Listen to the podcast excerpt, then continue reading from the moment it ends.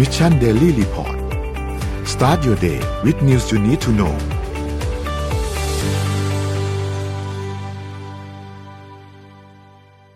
สวัสดีครับยินดีต้อนรับเข้าสู่ Mission Daily Report ประจำวันที่ 22 มิถุนายน 2565 นะครับ วันนี้คุณอยู่กับพวกเรา 3 คนนะครับ สวัสดีสมมูลแล้วก็สวัสดีพี่เอ็มนะครับ สวัสดีค่ะโอ้สวัสดีสมบูรณ์ด้วย สวัสดีสมมูลด้วยนะฮะวันนี้สมมูลช่วยเราอ่านข่าวด้วยนะครับ แต่สมมูลจะ อ่านข่าวด้วยกระแสจิตนะครับ เพราะฉะนั้นทุกท่านจะได้ยินข่าวจากสมมูลทางกระแสจิต จะไม่ได้ยินทางเสียงเหมือนปกติที่นนท์กับพี่เอ็มพูดนะครับอะเดี๋ยววันนี้เราค่อยๆ ไปอัปเดตเรื่องราวต่างๆกันนะครับ มีหลายเรื่องที่ต้องพูดคุยกันเหมือนกันเพราะว่าเมื่อวานนี้เนี่ยมีเหตุการณ์เกิดขึ้นหลายอย่างนะครับ เราไปเริ่มต้นกันที่การอัปเดตตัวเลขกันก่อนครับ ตัวเลขล่าสุดนะครับ เอ่อเราตอนนี้เนี่ย ฉีดวัคซีนเพิ่มประมาณ 24,000 โดสนะครับแล้วก็เป็นเข็มที่ 3 เนี่ย 42%ของประชากรแล้วนะครับ ก็ค่อยๆเพิ่มขึ้นเรื่อยๆ ทีนี้นนท์อยากที่จริงๆเนี่ยเห็นตัวเลขของเข็มที่ 4 จังเลย แต่ไม่แน่ใจว่าเขามีการปล่อยตัวเลขออกมาไหมหรือยังไงฝากทีมงานเช็คนะครับ ว่ามีการปล่อยตัวเลขในเรื่องของเข็มที่ 4 มาไหมถ้ามีเข็มที่4เดี๋ยวเรามาอัปเดตเพิ่มเข็มที่ 4 กันเพราะคิดว่ามีหลายคนที่ฉีดเข็มที่ 4 ไปแล้ว แม้แต่ 5 ก็น่าจะมียังแล้วไม่ได้ฉีดเลยอ๋อฉีดสามไปที่สามแล้วใช่ไหมครับโอเคค่ะไปดูสถานการณ์ผู้ป่วยต่อครับ สถานการณ์ผู้ป่วยล่าสุดเนี่ยมีผู้ติดเชื้อรายใหม่ 1,714 คนนะครับ แล้วก็ตัวเลขผู้เสียชีวิตเนี่ยอยู่ที่ 21 คนนะครับ ก็ยังถือว่ายังยังอยู่ในระดับที่ใกล้เคียงกับช่วงก่อนหน้านี้นะครับ ตัวเลขรักษาหายอยู่ที่ 2,137 นะครับ มี ATK เพิ่มประมาณ 2,000 เกือบเกือบ2,400 คนนะครับ ก็กลมๆแล้วเนี่ยมีผู้ติดเชื้อรายใหม่ประมาณ 4,000 คนนะครับ 4,000 ถึง 4,100 นะครับผู้ป่วยอาการหนัก 631 นะครับ และใส่เครื่องช่วยหายใจเนี่ยอยู่ที่ 295 นะครับ ก็นี่คืออัปเดตตัวเลขล่าสุด นะครับสำหรับตัวเลขผู้ติดเชื้อนะครับ ไปดูถัดมาครับเซ็ตบ้านเราครับบวกขึ้นมา 0.98%ขึ้นมาพอสมควรเลยนะครับ ตอนนี้อยู่ที่ 1,574.52 นะครับ ก็จะกลับมายืนเหนือ 1,600 ได้เร็วๆนี้หรือเปล่าก็รอติดตามกันดูทีหนึ่งนะครับ ถัดมาครับหุ้นต่างประเทศครับ หุ้นต่างประเทศเนี่ยดาวโจนส์ครับบวกขึ้นมา 1.87%นะครับ NASDAQ บวกเยอะมากครับ 3.27%นะครับ NYSE บวก 2.51%นะครับฟุตซี่ครับบวก 0.43%นะครับและหังเสียงบวก 1.87%นะครับภาพรวมเนี่ยก็ตลาด ทั้งหุ้นไทยทั้งหุ้นต่างประเทศเนี่ยค่อนข้างปรับตัวขึ้นเยอะเลยนะครับและราคาน้ำมันดิบก็ปรับตัวขึ้นเช่นเดียวกันนะครับ WTI ครับบวกขึ้นมา 1.82%อยู่ที่ 111.15 นะครับ แล้วก็ Brent crude oil ครับ 115.38 บวกขึ้นมา 1.10%นะครับ ราคาทองคำครับติดลบ 0.05%นะครับ อยู่ที่ 1,837.88 นะครับ ก็ขยับตัวปรับลดลงเล็กน้อยเท่านั้นนะครับ Bitcoin ครับตอนนี้บวกขึ้นมาครับ ตอนนี้อยู่ที่ประมาณ 21,000นะครับอีเทเรียมเนี่ยอยู่ที่ประมาณ 1,170นะครับมีไปแตะไปปลายเกือบเกือบ1,200 บ้างบางช่วงนะครับ Binance ครับอยู่ที่ 226นะครับ Solana อยู่ที่ 38 แล้วก็ Bitcup Coin อยู่ที่ 2.48นะครับนี่คืออัปเดตตัวเลขทั้งหมดนะครับ ก็เมื่อกี้ช่วงต้นรายการเราเห็นของพี่โทมัสกันไปแล้วนะครับ ก็ยังไงอย่าลืมนะฮะคอลเลกชันใหม่นะครับ Anitech กับ Peanuts นะครับหรือว่าตัว Snoopy ตัวนี้นะฮะตัวนี้นะฮะ เขามีหลายอย่างมากเลย คิดว่าหลาย ๆ ท่านน่าจะเห็นในตัววิดีโอตอนเริ่มต้นรายการแล้วนะครับ ค่ะ ก็ก็ Anitech นะคะมาเป็นผู้สนับสนุนใจดีของเราด้วยนะคะ แล้วก็ที่ว้าวมากๆเนี่ยก็คืออย่างที่นนท์โชว์ไปนะคะ เสียดายเลยที่ไม่ได้ไปเมื่อวานนี้มีว่าเพราะนี่มีนี่การเปิดตัวมีเมา Peanuts ส์อ่าจับมือกับ Peanuts เปิดตัวคอลเลกชัน Snoopy cute มากว่าน่ารักมากๆแล้วก็คือก็มีโอตาป้าปักน่ารักมากเอาจริง คือไม่ต้องอิจฉานนท์นะคะ อิจฉาไปแล้วหนึ่งแต่ว่าแต่ว่าไม่ต้องอิจฉาตาม เพราะว่าโอป้ามีของมาฝากแฟนๆรายการด้วยค่ะโอ้โหแจกของกันตั้งแต่เริ่มเริ่มรายการเลยเหรอฮะแจกของตั้งแต่เริ่มเลยค่ะเอ่อโอเคครับขอคลิปเสียงได้ไหมคะในช่วงเวลาปัจจุบันเรากำลังจะผ่านสถานการณ์โควิดนะครับ แล้วก็กำลังได้รับการอนุมัติให้ไม่ต้องสวมใส่แมสในที่โล่งแจ้งด้วยนะครับ ในปีนี้ผมแล้วก็ a n i t e c h นะครับเราก็เลยมีความตั้งใจที่อยากจะกลับมาเติมเต็มความสุขให้กับทุกๆ คนในครอบครัวนะครับ หลังจากที่เราผ่านสถานการณ์ที่ยากลำบากมาด้วยกันมาอย่างยาวนานนะครับโดยการส่งต่อความสุขผ่านคอลเลกชันสุดพิเศษในแคมเปญ a n i t e c h X Peanuts นะครับเปิดตัวคอลเลกชัน Snoopy สุด cute นะครับซึ่งเป็นการ collab กันระหว่าง a n i t e c h กับการ์ตูนอมตะ ที่เป็นที่รู้จักกันทั่วโลกมายาวนานมากกว่า 70 ปีอย่าง Peanuts นะครับ โดยการเปิดตัวพร้อมกับผองเพื่อนแก๊ง Peanuts ที่เป็น character สุดน่ารักที่น่าจะถูกใจทั้งไม่ว่าจะเพศไหนก็ตามนะครับ รวมถึงกลุ่มนิวเจนที่เป็นที่ชื่นชอบนะครับในความน่ารักความสดใสนะครับของตัวสินค้าที่ถ่ายทอดผ่านความอบอุ่น ผ่านตัวการ์ตูนสำคัญ ไม่ว่าจะเป็น Snoopy นะครับที่อยู่รอบๆตัวผมนี้นะครับชาลีบราวน์แล้วก็ Woodstock นะครับให้มาโลดแล่นบนตัวสินค้าของ a n i t e c h ที่น่าจะตอบโจทย์ไลฟ์สไตล์การใช้ชีวิตของทุกๆคน ไม่ว่าจะทำงานนะครับอยู่ที่บ้านแล้วก็ไม่ว่าจะเดินทาง พร้อมกับให้ทุกคนนะครับมาตกหลุมรักกับความน่ารักสดใสกับคอลเลกชันสุดพิเศษของ Anitech X Peanuts กันได้แล้วในวันนี้นะครับ ซึ่งในคลิปนี้ผมก็ไม่ได้มาเฉยๆนะครับ ผมมีรางวัลเอามาแจกด้วยนะครับรางวัลที่1นะครับ Mouse Wireless น้ำหนักเบานะครับ รุ่น SNP W228 จำนวน 3 รางวัลนะครับ แล้วก็รางวัลที่2นะครับปลั๊กไฟเป็นปลั๊กไฟสำหรับพกพาเวลาเดินทาง รุ่น SNP H9022 อยู่ตรงนี้นะครับจำนวนหนึ่งรางวัล แล้วก็กระทะไฟฟ้าอเนกประสงค์ครับ SNP SMC 1009 อีกหนึ่งรางวัลที่อยู่ตรงหน้าผมนี่เองนะครับ ก็ใครอยากได้รางวัลนะครับ วิธีการร่วมสนุกง่ายๆเลยครับ คอมเมนต์กันมาว่าทำไมคุณถึงอยากได้สินค้า Anitech X Peanuts ครับ แล้วก็พอคอมเมนต์แล้วอย่าลืมใส่ Hashtag Anitech X Peanuts ไว้ด้วยนะครับ สำหรับวันประกาศรางวัลสามารถดูได้ที่แคปชั่นเลยนะครับ แล้วก็ในคลิปนี้ก็ต้องขอขอบพระคุณแล้วก็ขอบคุณมาก ๆ เลยครับ Snoopy แล้วก็ Anitech เนี่ยมีความเหมือนอยู่อย่างหนึ่งนะครับ คือเราต่างก็เป็นแบรนด์ที่มีความพยายาม แล้วก็อยากที่จะส่งมอบความสุข อยากจะให้ทุก ๆทท่านมีความสุข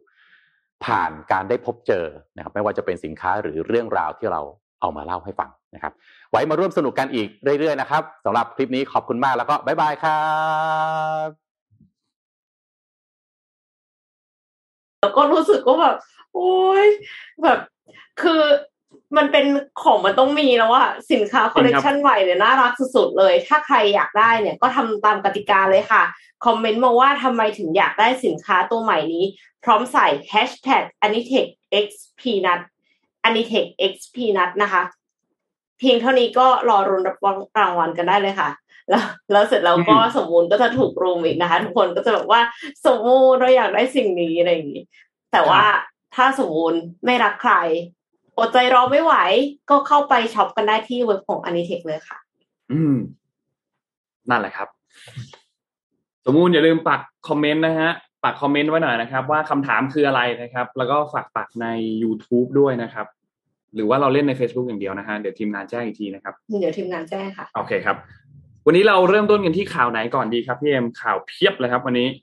โอเค อ่า ขอสั้นๆนิดนึง เป็นเรื่องของวัคซีนค่ะครับ โควิด -19 นะยังอยู่ที่โควิด -19 อยู่ ครับยังไม่ move on นะคะ move on นะ ค่ะ FDA หรือว่าอย.ของสหรัฐ อนุมัติให้ใช้วัคซีนโควิด -19 ทั้งจากไฟเซอร์และโมเดอร์นาในกลุ่มเด็กอายุ 6 เดือนขึ้นไปแล้วนะคะ ซึ่งเป็นกลุ่มสุดท้ายที่ยังไม่ได้รับวัคซีนจนถึงตอนนี้ค่ะ ก่อนหน้านี้เนี่ยสหรัฐอนุ อนุญาตให้ใช้วัคซีนโมเดอร์นากับผู้ที่อายุสูงกว่า 18 ปีเท่านั้น การอนุญาตครั้งนี้เนี่ยก็เลยทำให้ได้ใช้วัคซีนโมเดอร์นากับเด็กอายุ 6 เดือนขึ้นไปค่ะโมเดอร์นาเนี่ยใช้วัคซีนโควิด -19 ขนาดโดส 25 ไมโครกรัม 2 โดส พบว่ามีอัตราการสร้างภูมิคุ้มกันในระดับเดียวกันกับผู้ใหญ่ แต่ประสิทธิภาพในการป้องกันโควิด -19 ในกลุ่มอายุ 6 เดือนถึง 23 เดือนเนี่ยอยู่ที่ 50.6%ในขณะเดียวกัน กลุ่มอายุ2-5ปีอยู่ที่36.8%ส่วนไฟเซอร์ค่ะ แต่เดิมเนี่ยได้รับอนุญาตให้ใช้ในเด็กอายุ5ปีมาก่อนแล้ว แต่ว่าตอนนี้ก็คือก็ใช้ได้ในเด็ก6เดือนขึ้นไปไฟเซอร์ทดสอบวัคซีนเด็กอายุ 6 เดือนถึง 4 ปี ในกลุ่มตัวอย่าง 220 คน พบว่ามีอัตราการสร้างภูมิคุ้มกันระดับเดียวกันกับผู้ใหญ่ แต่จำนวนผู้ติดโควิด -19 เนี่ยน้อยเกินไป จนไม่สามารถแปลผลประสิทธิภาพการป้องกันโรคได้ค่ะ ทั้งนี้เนี่ยการอนุญาตครั้งนี้ก็ยังเป็นการอนุญาตแบบฉุกเฉินนะคะ ทั้งสองบริษัท ทั้งไฟเซอร์และโมเดอร์นาก็ยังต้องติดตามความปลอดภัยของวัคซีนต่อไป แต่ว่าใครที่มีลูกอายุหกเดือนเนี่ยก็เป็นถือว่าเป็นข่าวดีนะคะ เพราะว่าสามารถที่จะฉีดวัคซีนป้องกันโควิด -19 ได้แล้ว เนื่องจากว่าเด็กเนาะมันก็ยากคือจะมาให้ใส่หน้ากากจะให้ล้างมือตลอดเงี้ยค่ะมันก็ไม่น่าจะทำได้ ดังนั้นเนี่ย ถ้าฉีดวัคซีนได้ก็ฉีดวัคซีนไปก่อนดีกว่าเนาะ ครับ ดีครับ ฉีดวัคซีนครับ ไปฉีดกันเถอะครับ คือจะได้อาการไม่หนักครับ คือติดติดก็เป็นเรื่องหนึ่งนะครับ ท่านก็ยังมีโอกาสติดอยู่ดีแม้ว่าจะฉีดวัคซีนนะครับ แต่ว่าฉีดเถอะครับ อย่างน้อยอาการจะได้ไม่หนักมาก เวลาท่านติดนะครับอะเดี๋ยวเราไปดูข่าวถัดมาครับ เมื่อวานนี้มีเหตุการณ์เกิดขึ้นที่พื้นที่บริเวณเอ่อบ่อนไก่นะครับ เนื่องจากว่ามีเหตุเพลิง ลุกไหม้เกิดขึ้นนะครับคือเมื่อวานนี้เนี่ยบริเวณชุมชนพัฒนาบ่อนไก่นะครับอยู่แถวๆตรงพระรามสี่ตรงแขวงลุมพินีเนี่ยนะครับ ก็เกิดเหตุการณ์ตอนประมาณบ่ายโมงนะครับ มีเพลิงเนี่ยลุกไหม้บ้านเรือนประชาชนนะครับ ภายในชุมชนนะครับ ซึ่งต้องบอกว่าชุมชนพื้นที่บริเวณตรงนั้นเนี่ยบ้านเป็นบ้านไม้นะครับ แล้วก็ปลูกติดกันด้วยนั่นหมายความว่าถ้าสมมติว่าบ้านหลังที่หนึ่งไหม้โอกาสที่จะลามไปหลังที่สองหลังที่สามเนี่ยมันค่อนข้างง่ายมากเพราะว่ามันติดกัน นะครับ ซึ่งเมื่อวานนี้เนี่ยก็เกิดเหตุเพลิงไหม้นะครับ จากรายงานที่ได้รับมาเนี่ยนะครับ ทางด้านเจ้าหน้าที่ดับเพลิงเนี่ยใช้เวลาประมาณ 1 ชั่วโมงนะครับในการเข้าควบคุมเพลิงนะครับ เพราะว่าก็มีอุปสรรคค่อนข้างเยอะนะครับ เพราะว่าหนึ่งเลยคือพื้นที่บริเวณตรงนั้นเนี่ยลมมันค่อนข้างแรงนะครับ พอลมมันแรงปุ๊บเนี่ยประกอบกับรอบๆนั้นเนี่ยสภาพสภาพอากาศเองก็ร้อนมาก เพลิงก็ยิ่งลุกพือขึ้นมานะครับ นอกจากนี้เนี่ยพื้นที่ตรงนั้นเนี่ยคอนโด ล้อมรอบค่อนข้างเยอะนะครับ ถ้าใครเคยไปพื้นที่แถวตรงนั้นนะครับ แล้วก็บ้านเป็นบ้านไม้ด้วยทำให้เพลิงมันลุกเร็วมากนะครับ แล้วก็หัวดับเพลิงที่อยู่ใกล้ที่สุดเนี่ย มันอยู่ที่บริเวณถนนพระรามสี่นะครับ ซึ่งไม่ได้อยู่ในพื้นที่บริเวณชุมชนตรงนั้นเลยนะครับนั่นหมายความว่าต้องลากสายเข้ามานะครับ แล้วก็พอลากสายเข้ามาแล้วเนี่ยก็ต้องฉีดน้ำดับเพลิง ค่อยๆ ประคองไปเรื่อยๆจนกระทั่งเพลิงสงบนะครับ ซึ่งออตอนนี้ยังไม่ทราบสาเหตุเพลิงไหม้นะครับ ภาพรวมตอนนี้เนี่ยคือไม่มีผู้เสียชีวิต แล้วก็ไม่มีผู้ที่บาดเจ็บหนักนะครับ มีพบผู้ที่บาดเจ็บจากการสำลักควันแล้วก็หกล้มนะครับ อยู่ในอาการเนี่ยเรียกว่าเป็นอาการสีเขียวสีเหลืองนะครับ ก็คือไม่ได้หนักมากนะครับ แล้วก็มีพื้นที่บางตรงนั้นเนี่ยที่เป็นผู้ป่วยที่เป็นผู้ป่วยติดเตียงอยู่ในพื้นที่ แต่ว่าก็สามารถเคลื่อนย้ายออกมาได้ก่อนนะครับ ทีนี้ตอนประมาณสี่โมง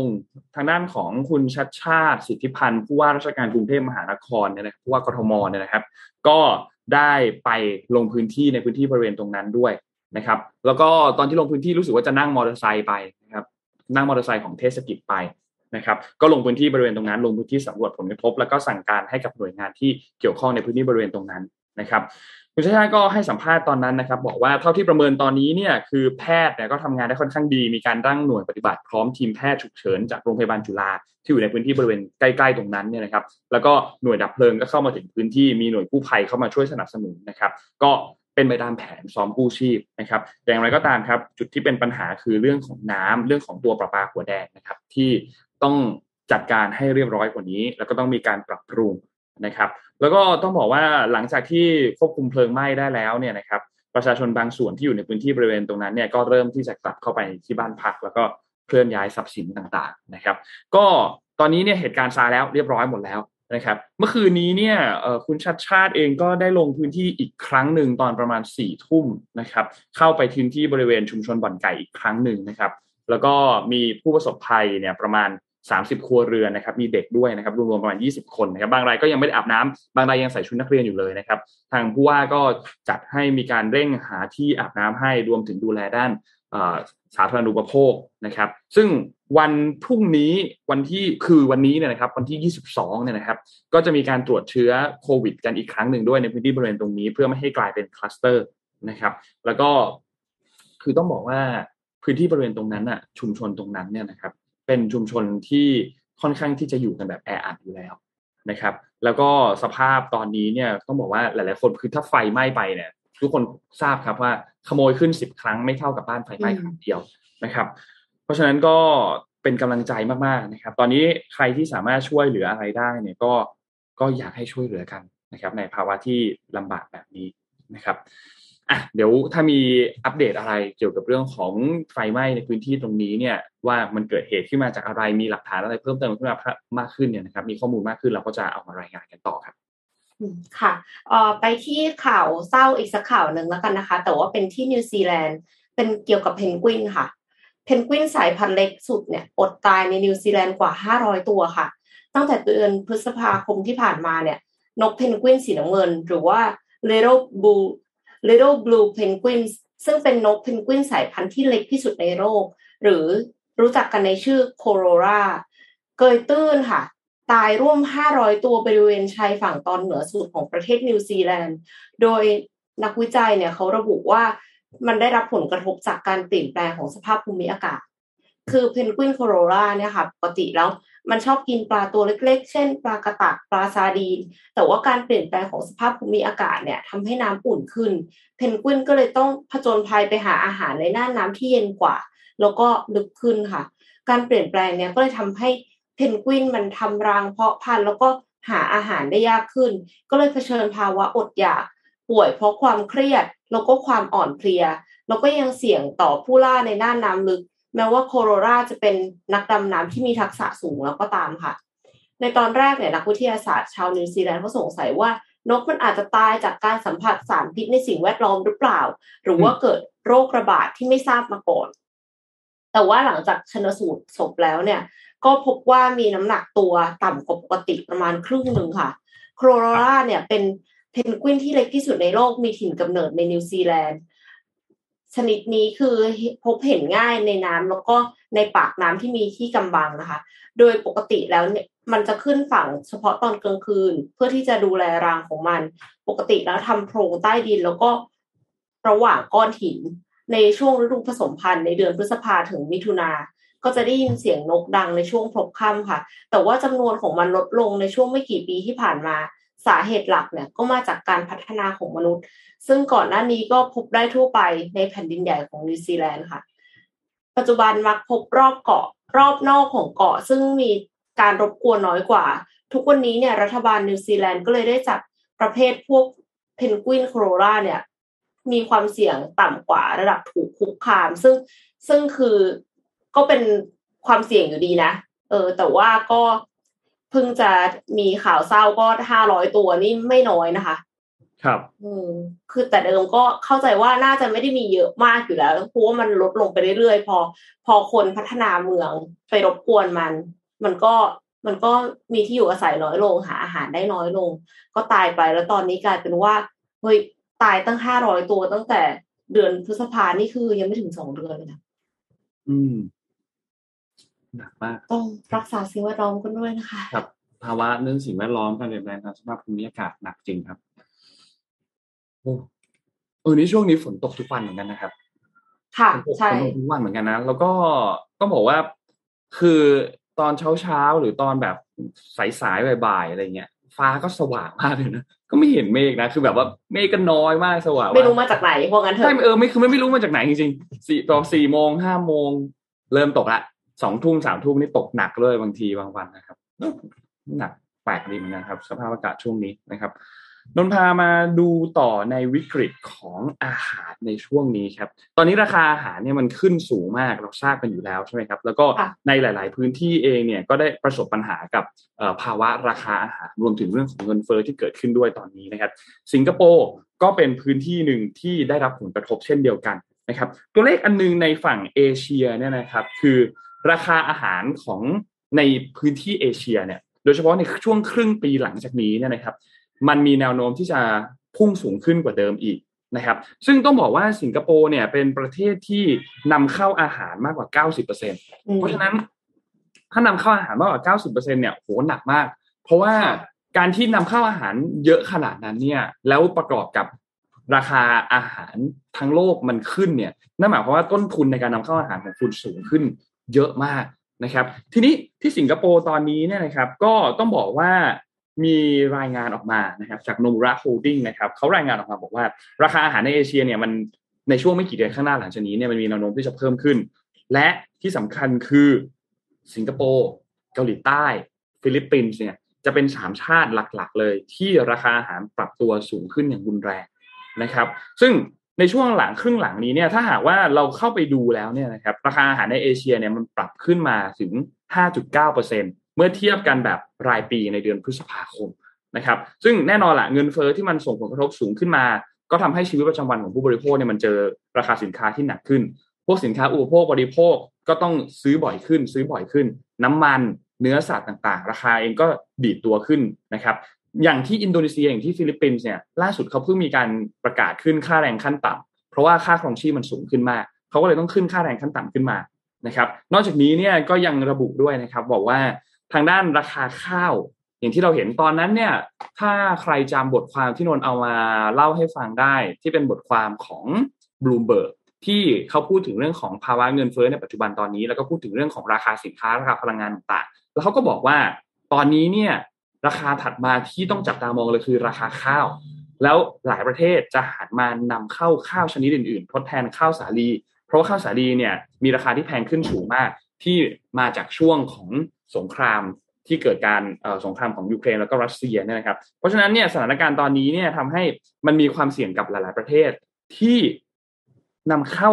สินค้าที่เป็นสินค้าอาหาร โดยเฉพาะสิงคโปร์สิงคโปร์อย่างที่บอกครับว่า 90%นำเข้ามา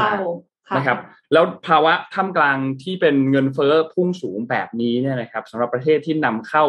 ต้องเจอกับต้นทุนที่เพิ่มสูงขึ้นเยอะมากนะครับ สิงคโปร์นำเข้าอาหารจากกี่ประเทศรู้ไหมครับ ให้ถ่ายครับห้าหนึ่งร้อยสิบหนึ่งร้อยเจ็ดสิบครับฮะหนึ่งร้อยเจ็ดสิบทำไมมันหลากหลายขนาดนั้นนะคะ ถูกต้องครับคือต้องบอกว่าสิงคโปร์เนี่ยเป็นประเทศที่ต้องพึ่งพาประเทศอื่นๆ นะครับ ในการที่จะผลิตอาหารให้แล้วก็นำเข้ามานะครับ คือตอนนี้รัฐบาลสิงคโปร์เนี่ยมีนโยบายอันหนึ่งที่เรียกว่าสามสิบบายสามสิบหมายความว่าอะไร หมายความว่าเขาต้องการที่จะผลิตอาหารที่จำเป็นให้ได้อย่างน้อยสามสิบเปอร์เซ็นของความต้องการในประเทศภายในปีสองพันสามสิบนะครับจากสิบเปอร์เซ็นที่ผลิตได้ปัจจุบันนี้ให้เป็นสามสิบภายในอีกไม่ถึงแปดปี อ่าใช่ ตอนนี้สองพันยี่สิบสอง เขาต้องการทำให้ได้ภายในสองพันะครับ แต่ตอนนี้เนี่ยเจอราคาอาหารเพิ่มขึ้น เดือนเมษายนเพิ่มขึ้นมาสี่จุดหนึ่งเปอร์เซ็นตนะครับ มีนาคมเพิ่มขึ้นมา 3.3%แน่นอนพฤษภามิถุนานน่าจะมากกว่านี้ ตัวเลขน่าจะเพิ่มขึ้นไปเรื่อยๆ นะครับเอ่อเจ้าของร้านอาหารที่อยู่ในสิงคโปร์ก็บอกว่ามีเขาไปให้สัมภาษณ์มานะครับ ในช่วงเนี่ยปีปีหนึ่งเนี่ยปีนี้ปี 2022ตั้งแต่ต้นปีมาประมาณ 6 เดือนเนี่ยนะครับราคาวัตถุดิบต่างๆ เพิ่มขึ้นเยอะมาก น้ำมันไข่เนื้อสัตว์เพิ่มขึ้น 30-45% ราคาอาหารหน้าร้านก็ต้องปรับตัวขึ้นเหมือนกันนะครับ ซึ่งพอปรับตัวขึ้นปุ๊บลูกค้าเห็นว่าราคาอาหารแพงขึ้น หรือแม้แต่ว่าราคาอาหารเท่าเดิม แต่ได้ปริมาณน้อยลงเนี่ย ลูกค้าส่วนหนึ่งก็เลือกที่จะไม่มากินแล้วถูกไหมครับเพราะฉะนั้นอันนี้ก็เลยเป็นปัญหามากที่สิงคโปร์ตอนนี้นะครับ รัฐบาลสิงคโปร์ก็เลยออกมีงบประมาณออกมาช่วย 1.5 1,500 ล้านดอลลาร์สิงคโปร์ นะครับเพื่อช่วยเหลือคนที่รายได้น้อย แล้วก็ได้รับความเดือดร้อนที่เกิดขึ้นจากราคาอาหารที่มันเพิ่มขึ้นนะครับ ซึ่งก็แน่นอนแหละมันก็เป็นเงินช่วยเหลือเป็นเงินชดเชยด้านสาธารณูปโภค ไม่ว่าจะเป็นคูปองลดภาษีสำหรับตัวสินค้าและบริการนะครับเงินชดเชยต่างๆ แล้วก็บริษัทในประเทศได้รับเงินอุดหนุน เพิ่มมากขึ้น เงินกู้ยืมสำหรับธุรกิจเพิ่มขึ้น คนขับแท็กซี่ คนขับรถขนส่ง รถรับส่งต่างๆ ก็ได้เงินช่วยเหลือมากขึ้นด้วยนะครับ ซึ่งทางด้านรัฐมนตรีกระทรวงการคลังเนี่ยเขาก็ออกมาให้สัมภาษณ์แล้วเขาก็คาดการบอกว่า คือแนวโน้มราคาอาหารเนี่ยมันจะสูงขึ้นไปอย่างต่อเนื่องหลังจากนี้นะครับ และคาดว่าภาวะการขาดแคลนอาหารยังจะเกิดขึ้นต่อเนื่องไปอีกอย่างน้อยคือหนึ่งถึงสองปี เพราะว่ายังไม่สามารถที่จะหาประเทศหรือหาแหล่งอาหารมาอุดรอยรั่วช่องว่างที่เกิดขึ้นจากสงครามของรัสเซียและยูเครนได้ และอย่างน้อยถ้าจะปลูกขึ้นมาทดแทน ก็ต้องใช้เวลาอย่างน้อยหนึ่งปี ในการที่จะปลูกพืชขึ้นมา ปลูกอาหารขึ้นมาเพื่อทดแทนนะครับ เพราะฉะนั้นแนวโน้ม ปีนี้อาหารจะเพิ่มขึ้นอีกราคานะครับยี่สิบเปอร์เซ็นต์แล้วก็ปีหน้าจะค่อยๆ ลดลง ค่อย ๆ ลดลง นะครับ ซึ่งน่าเป็นห่วงมากนะครับเพราะว่าอย่างที่พี่เอ็มพูดเมื่อกี้นะครับว่าสิงคโปร์ผลิตอาหารเองได้แค่สิบเปอร์เซ็นเท่านั้นของความต้องการอาหารทั้งหมดในประเทศนะครับ เพราะฉะนั้นถ้าต้องการที่จะบรรลุเป้าหมายสามสิบได้ภายในอีกแปดปีถึงปีสองพันสามสิบเนี่ยท้าทายมากนะครับท้าทายมากค่ะเพราะพื้นที่ของสิงคโปร์มันเล็กด้วย คือนึกสภาพว่าจะไปจะไปปลูกพืชที่ไหนจะไปเลี้ยงสัตว์ที่ไหนนะคะ แล้วอย่างที่เอ็มเคยเล่ามาก่อนหน้านี้ค่ะ ว่าสิงคโปร์เนี่ยเขาก็เลยพัฒนาแลบโกลนมีดขึ้นมา ที่บอกว่าเป็นนักเก็ตอะค่ะ อันนั้นก็คือเป็นส่วนหนึ่งของแผน A 30 by 30 อันนี้เหมือนกัน คือคือรัฐบาลสิงคโปร์เนี่ยเขาคิดแล้วว่าเขาจะเพิ่มจากสิบเป็นสามสิบเนี่ยเขาจะเพิ่มยังไงเขาก็เลยไปเน้นการสนับสนุนคือการทำแลบโกลนมีนะคะที่เป็นกระบวนการทางเลือกเนื้อสัตว์ที่ทำมาจากการเพาะเลี้ยงเนื้อเยื่อ แต่ว่าปัญหาก็คือพฤติกรรมผู้บริโภคเนี่ยเขาจะโอเคหรือเปล่า เขาจะยอมกิน นักเก็ตแบบนั้น หรือว่าจะอยากกินไก่ที่นำเข้ามาจากมาเลเซียแทนนึกออกไหมคะคือมันก็เลยกลายเป็นว่าไม่แน่ใจว่าการเปลี่ยนพฤติกรรมผู้บริโภคเนี่ย มันจะทำได้หรือเปล่า แล้วนอกเหนือจากนั้นน่ะ ต้นทุนอีกอะคือเชื่อว่าแลบโกรนมีดเนี่ย ต้นทุนก็คือไม่ถูกอยู่ดีนะคะไม่ได้หมายความว่าจะถูกกว่าอาหารนำเข้าด้วยซ้ำนะคือถ้าเทียบกันแล้วกลายเป็นว่า อาหารที่ผลิตในประเทศเนี่ยมีราคาแพงกว่า เพราะว่ากระบวนการและต้นทุนการผลิตซับซ้อนนะคะ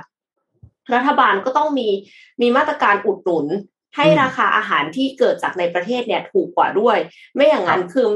มันก็ยากมากๆค่ะ ที่คนจะใช้นึกถึงศูนย์อาหารฮอกเกอร์ในในสิงคโปร์ค่ะ ที่แบบมีทั่ว ๆ ไปเลยอะเขาจะใช้แบบโกรนมีดไหมถ้ามันแพงกว่านั่นน่ะสิอาหารนำเข้าจากประเทศอื่นเขาก็อาจจะนำเข้าอยู่ดี แล้วก็กลายเป็นว่า สิงคโปร์ในที่สุดก็จะเหมือนพึ่งตัวเองไม่ได้อยู่ดี กลับมาอยู่ที่เดิมที่ว่าผลิตได้แค่สิบเปอร์เซ็นแล้วก็นำเข้าจากร้อยเจ็ดสิบประเทศอีกเก้าสิบเปอร์เซ็นเนี้ยค่ะ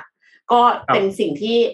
เป็นสิ่งที่น่ากังวลพอสมควร คือปัจจุบันเนี้ยสิงคโปร์นำเข้าเนื้อไก่มาจากมาเลเซียถึงสามสิบสี่เปอร์เซ็นแล้วก็บราซิลอีกสี่สิบแปดเปอร์เซ็นพอมาเลเซียหยุดส่งออกเนื้อไก่ปั๊บก็เลยกลายเป็นว่าสิงคโปร์กระทบหนักเลยค่ะ ใช่ถูกต้องครับ ทีนี้และอีกอันหนึ่งก็คือตอนนี้อย่างที่เห็นครับว่าสิงคโปร์นำเข้าอาหารจากหลายประเทศมาก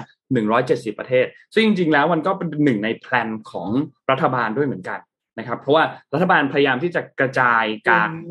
นำเข้าอาหารให้หลายประเทศมากที่สุดมากกว่าที่จะไปพึ่งพิงประเทศหลักๆเป็นแค่หนึ่งถึงสองประเทศ เพราะว่าอย่างที่เราเห็นครับอย่างไก่ที่พี่เอ็มยกตัวอย่างมาเนี่ย 48%เนี่ยนำเข้าจากบราซิล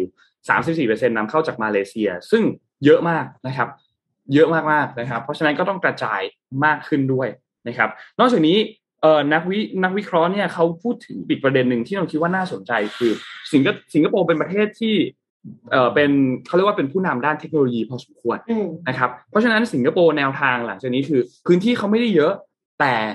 เขาจะให้ความช่วยเหลือกับประเทศอื่น ๆ ในการพัฒนากระบวนการการผลิตอาหาร สิงคโปร์มีเทคโนโลยี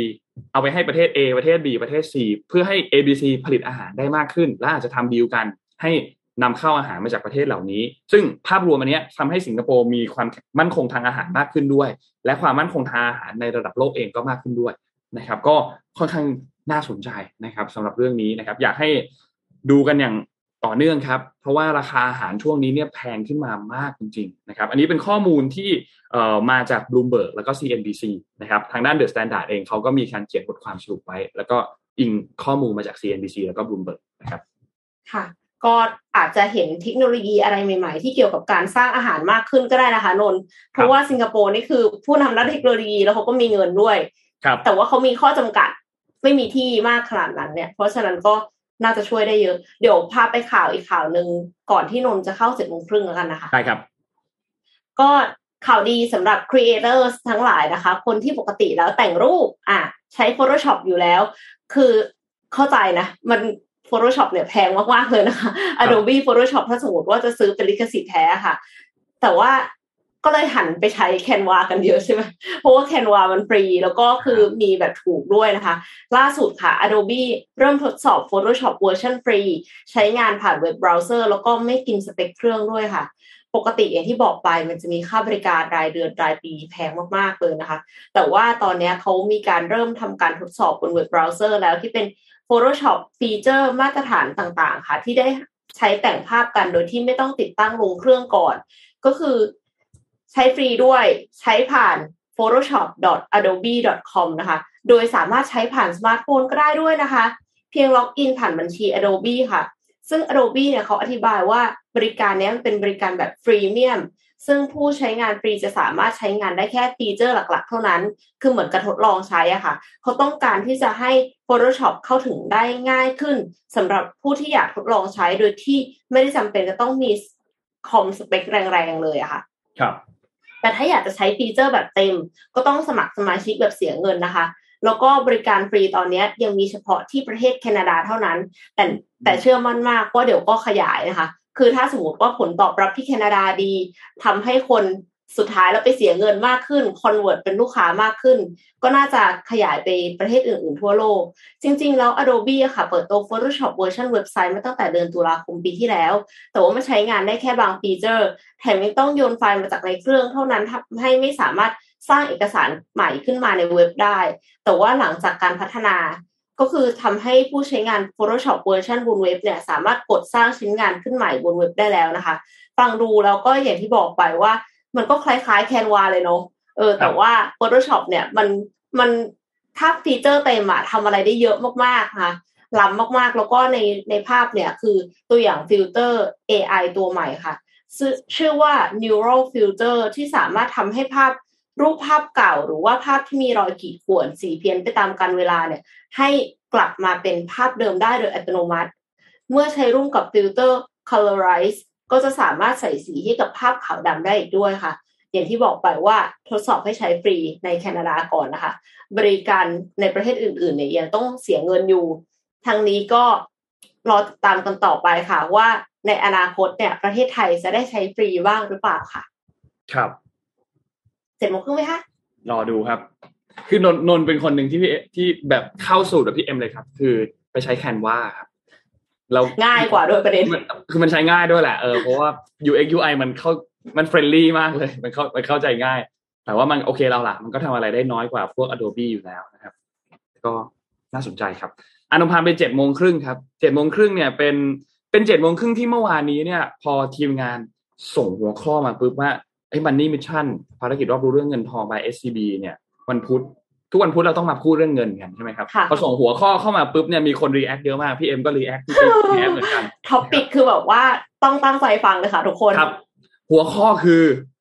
ล้างพอร์ตดีไหมครับ ช่วงนี้ หัวข้อตรงตัวมากนะครับอืมเล่าให้ฟังครับ คือในช่วงปัจจุบันที่สถานการณ์ต่าง ๆ สินทรัพย์ต่าง ๆ ทั่วโลกเนี่ยมันปั่นป่วนมากๆช่วงก่อนหน้านี้เราก็เห็นความโอ้โหค่อนข้างอยากอ่านข่าวด้วยท่าทางนะครับ โลกปั่นป่วนมาก มีโรคระบาดเกิดขึ้น มีสงครามเมื่อช่วงวันก่อนหน้านี้ที่ผ่านมาเราก็เห็นว่าคริปโตเคอเรนซีมันดิ่งลงไปเลย ตลาดหุ้นก่อนหน้านี้ก็ดิ่งกันนะครับ และการโจมตีสินทรัพย์ต่างๆ ก็มีการเกิดขึ้น ธนาคารกลางต่างๆ ที่มีการออกมา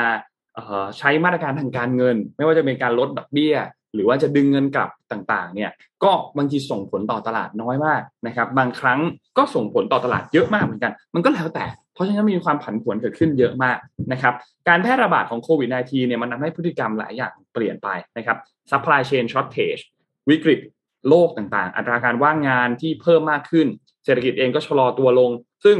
ส่งผลเสียต่อสินทรัพย์ทั้งนั้น โดยเฉพาะสินทรัพย์ที่มีความเสี่ยงสูง หุ้นคริปโตเคอเรนซีนะครับ โดยเฉพาะช่วงต้นปีที่ผ่านมาเนี่ยตลาดการลงทุนปรับตัวเยอะมาก S&P 500 ลงไป 850 จุด เซ็ตเนี่ยลงไป 130 จุดบิตคอยน์ปรับตัวลดลงไป 58%น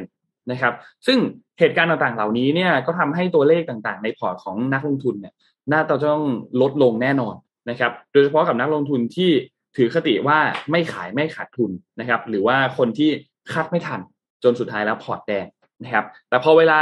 ผ่านไปผ่านไปก็ยังไม่มีท่าทีว่าราคาจะกลับมาถึงที่ทุนของเราที่เราลงทุนไปนะครับจนนักลงทุนหลาย ๆ คนก็เริ่มคิดในใจแล้วว่า ควรจะขายหุ้นล้างพอร์ตไปเลย แล้วไปเริ่มต้นใหม่ดีไหม วันนี้ก็เลยอยากจะพาทุกคนมาลองเช็คกันไปครับ ว่าเราควรจะล้างพอร์ตไหมและเราควรจะทำยังไงกับพอร์ตที่แดงของเราดีนะครับ อันแรกเช็คที่หนึ่ง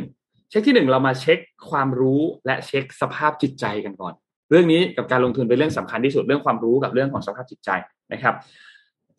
ตอนนี้เราพร้อมที่จะรับการขาดทุนได้มากน้อยแค่ไหน นะครับ เราต้องอาจจะต้องย้อนถามตัวเองกันตั้งแต่แรกเลยว่า เรามีความรู้ในสินทรัพย์ที่เราลงทุนมากน้อยแค่ไหน และเรารับความเสี่ยงกับสินทรัพย์ ชนิดนี้ได้จริงหรือเปล่า อาจจะต้องมาประเมินความสามารถในการรับความเสี่ยงของเรากันใหม่อีกครั้งหนึ่งพอเราเจอสภาวะที่ขาดทุนหนักๆแล้วเนี่ย มันทำให้เรารับได้ไหมหรือเรารับไม่ไหวนะครับซึ่งวิธีที่ง่าย ๆ ที่สุดวิธีหนึ่งเลยคือก็ทำแบบทดสอบวัดระดับความเสี่ยงที่ยอมรับได้ในการลงทุนนะครับ ซึ่ง มันก็คือแบบฟอร์มที่ทุกท่านต้องทำตอนที่เปิดพอร์ตลงทุนนั่นแหละนะครับ แล้วก็หาง่ายมาก search เลยครับ แบบฟอร์มทดสอบระดับความเสี่ยงที่ยอมรับได้ในการลงทุน มีให้ทำเพียบเลยนะครับ พอเราประเมินออกมาแล้วเนี่ย เราก็ดูว่าไอความเสี่ยงในระดับที่เราลงทุนอยู่เนี่ย มันอยู่ในระดับนั้นหรือเปล่า ถ้าเรารับความเสี่ยงนั้นไม่ได้ เราอาจจะต้องยอมขายขาดทุนไป แล้ววางแผนการลงทุนใหม่อีกครั้งหนึ่ง จัดพอร์ตใหม่ให้เหมาะสมกับตัวเองให้มากขึ้น แล้วก็หลีกเลี่ยงการลงทุนในสินทรัพย์ที่มีความเสี่ยงสูงเกินไปที่เราจะรับได้ แม้ว่าสินทรัพย์นั้นอาจจะกลับมาเป็นขาขึ้นก็ตาม แต่แน่นอนว่ามันอาจจะเกิดความผันผวนขึ้นมาอีกครั้งหนึ่งนะครับเช็คที่หนึ่งคือเช็คความรู้และเช็คสภาพจิตใจ เช็คที่สองครับ คือเช็คสภาพคล่องครับ เรื่องนี้สำคัญมาก สิ่งต่อมาที่เราต้องเช็คคือสภาพคล่องครับ เพราะว่านอกเหนือจากความรู้ นอกเหนือจากสภาพจิตใจแล้วเนี่ย ปัจจัยอันนี้ก็เป็นปัจจัยที่สำคัญมากๆเหมือนกันก็คือสภาพคล่องนะครับ เพราะว่าเราทุกคนต้องใช้เงินถูกไหมครับ ถ้าหากว่าเราต้องใช้เงินความผันผวนที่เกิดขึ้นของตลาดหุ้นเนี่ย มันแล้วถ้ามันกินระยะเวลาไปนานมากแล้วสุดท้ายเราต้องใช้เงินแล้วเนี่ย เงินที่เรานำไปลงทุนจะต้องไม่มา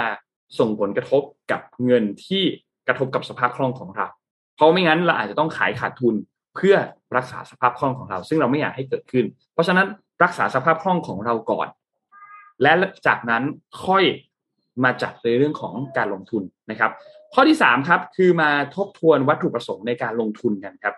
สิ่งที่เราควรทำคือมาทบทวนวัตถุประสงค์ของการลงทุนครับว่าหนึ่งคือเราลงทุนเพื่อเก็งกำไรในระยะสั้น เราเป็นสายแบบ technical เลยดูกราฟดูอะไรต่างๆ เราควรจะดูว่าเออมี indicator อะไรที่ส่งผลบอกว่าเราต้องขายเราต้องซื้อบ้าง ถ้าตลาดลงมากๆ เราต้องดูแล้วว่าระบบที่เราจัดการเซตไว้เนี่ยมันมีอะไรผิดพลาดไหม แล้วเป็นหรือว่าเราไม่มีวินัยเอง หรือว่าเราใช้อารมณ์เยอะเกินไปนะครับ เพราะฉะนั้นก็ต้องพิจารณาในหลาย ๆ ปัจจัยที่กลยุทธ์เราวางแผนเอาไว้นะครับ ถ้ามองแล้วว่ามันมีความเป็นไปได้ต่ำมาก ๆ ที่ราคาสินทรัพย์นั้นจะกลับขึ้นมาที่จุดเดิมที่จากที่เราลงทุนไว้เนี่ย เราก็อาจพิจารณาว่าเราก็ต้องปรับปรุงพอร์ตกันใหม่นะครับ หรือถ้าหากว่าเราเป็น VI ลงทุนกันแบบระยะยาวนะครับ อาจจะพิจารณาใหม่ครับว่าเฮ้ยอาจจะไม่ล้างพอร์ต แต่ค่อยๆ ทยอยเก็บสินทรัพย์นั้นๆ หรือเก็บหุ้นบางตัวเพิ่มขึ้นในช่วงวิกฤต พอสถานการณ์มันคลี่คลายเศรษฐกิจโลกปรับตัวดีขึ้น แล้วก็ค่อยเห็นตัวเลขต่างๆที่มันดีมากยิ่งขึ้นนะครับ ถ้าเราเป็นแนว DCA เราอาจจะพิจารณาค่อยๆ ถัวเฉลี่ยไปเรื่อยๆนะครับก็จะทำให้เราเก็บตัวสินทรัพย์ในราคาต้นทุนที่ถูกขึ้นนะครับ และข้อที่3นะครับคือถ้าเราลงทุนแนววิเคราะห์ปัจจัยพื้นฐานนะครับ เราก็อาจจะใช้โอกาสนี้เนี่ยในการซื้อ เพราะเห็นว่าราคาหุ้นเนี่ยมันถูกกว่ามูลค่าจริงนะครับแล้วเก็บครับอ่าไปช้อนนั่นแหละพูดง่ายๆแล้วไปเก็บไว้ แล้วพอราคามันสูงขึ้นกว่าที่เราประเมินไว้แล้วค่อยไปขายนะครับ และข้อถัดมาครับคือประเมินอนาคตของสินทรัพย์ที่เรามีครับ ก่อนที่เราจะล้างพอร์ตเนี่ยเราควรจะวิเคราะห์สินทรัพย์ของตัวเราเองก่อนเสมอนะครับ เพราะถ้าเราย้อนไปดูในอดีตเนี่ยจะพบว่าฟ้าหลังฝนสวยงามกว่าเสมอนะครับ ยกตัวอย่างครับ ในปี 2020 ในวิกฤตโควิด -19 เนี่ยนะครับ มีหุ้นโรงพยาบาลอยู่ตัวหนึ่งนะครับ ในช่วงต้นปี 2020 เนี่ย ราคาหุ้นอยู่ที่ประมาณ 140 บาท พอไปปลายเดือนมีนาคมเนี่ย ราคาหุ้นมันตกลงมาเหลือประมาณ 85 บาทนะครับ ซึ่งก็คือปรับตัวลดลงประมาณประมาณ 40%นะครับ แต่ทีนี้ 2 ปีผ่านมา คือปี 2022 ราคาหุ้นมันพุ่งขึ้นไปอยู่ที่ 155 บาท นะครับซึ่งก็ผลตอบแทนมากกว่า 80%เลยนะครับหรือถ้าย้อนไปอีกครับ ปี 2008บริกฤตแฮมเบอร์เกอร์ครับตอนนั้นมีหุ้นธนาคารตัวใหญ่หุ้นหนึ่งร่วงจากราคาประมาณเกือบเกือบ100บาทนะครับ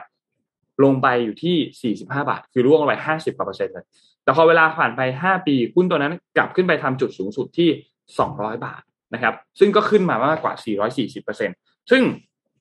ต้องบอกว่าเหตุการณ์นี้มาสอนอะไร เหตุการณ์นี้มันบอกเราว่า ถ้าเราเลือกหุ้นถูกตัว เราเลือกหุ้นที่พื้นฐานดี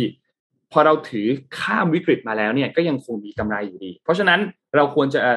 ไม่ว่าเราจะเลือกที่จะล้างพอร์ตแล้วหาจังหวะเก็บหุ้นใหม่ หรือเราเลือกที่จะไม่ล้างพอร์ตแล้วคอยทยอยสะสมหุ้นเพิ่มขึ้นเพิ่มขึ้นเพื่อถัวเฉลี่ยต้นทุน ก็เป็นทางเลือกที่สามารถที่จะทำได้ทั้งคู่ แต่สิ่งสำคัญมากกว่านั้นก็คือการศึกษาพื้นฐานของสินทรัพย์ตัวนั้นก่อนที่ท่านจะตัดสินใจนะครับ และข้อสุดท้ายครับคือก่อนที่จะเข้าใหม่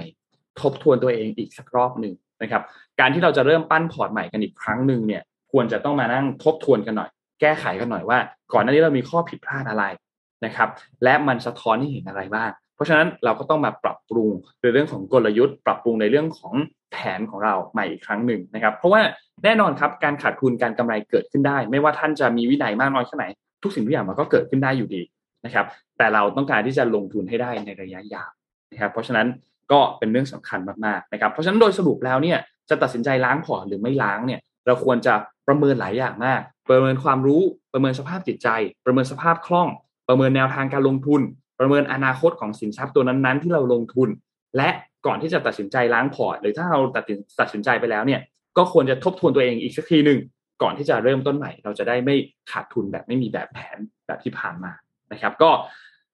ทุกท่าน ที่พอร์ตแดงลองแชร์ความคิดเห็นกันครับว่า ตอนนี้ท่านปรับแผนในการลงทุนยังไงบ้างนะครับ